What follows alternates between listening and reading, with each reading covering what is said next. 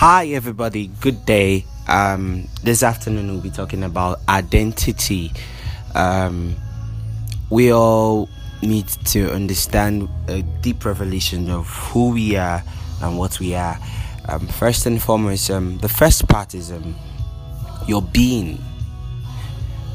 Just like is in the nature of a dog to bark, is in the nature of a snake to hiss. A snake cannot be barking and the dog cannot be hissing because that's what they are designed to be. So you need to understand in this century what you were designed to be and who you are and where you come from. So you need to understand that you, your father, the creator, is the one that created the heavens and the earth, and he created you in not any man's image, but he created you in your image and like that. And no wonder he said in his words, he said, Ye are gods. So this is one phase of the this one dimension of the identity. The second part is discovering what you were called to do. Everybody was called for something. You were designed, you were wired for something. And you are the only one that can play that part. Nobody can replace you. Nobody can um, alternate what you were designed to do.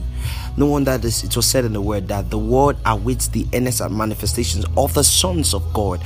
The word is crying for that which God wired you specifically to to solve on earth. So you need to discover that part of you. And when you discover it, you get on doing, doing it.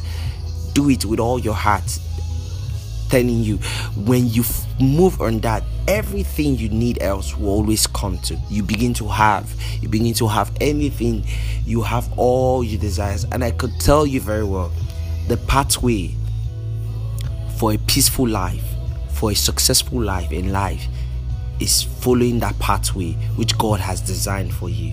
Following that pathway which god has orchestrated for you.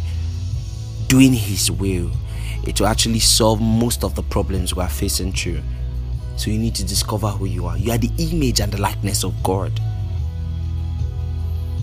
You are the salt of the earth. That means without you, there might be no savour, there might be no flavor, there might not be, there might be no savour in the stew. So you need to find out what you were designed for.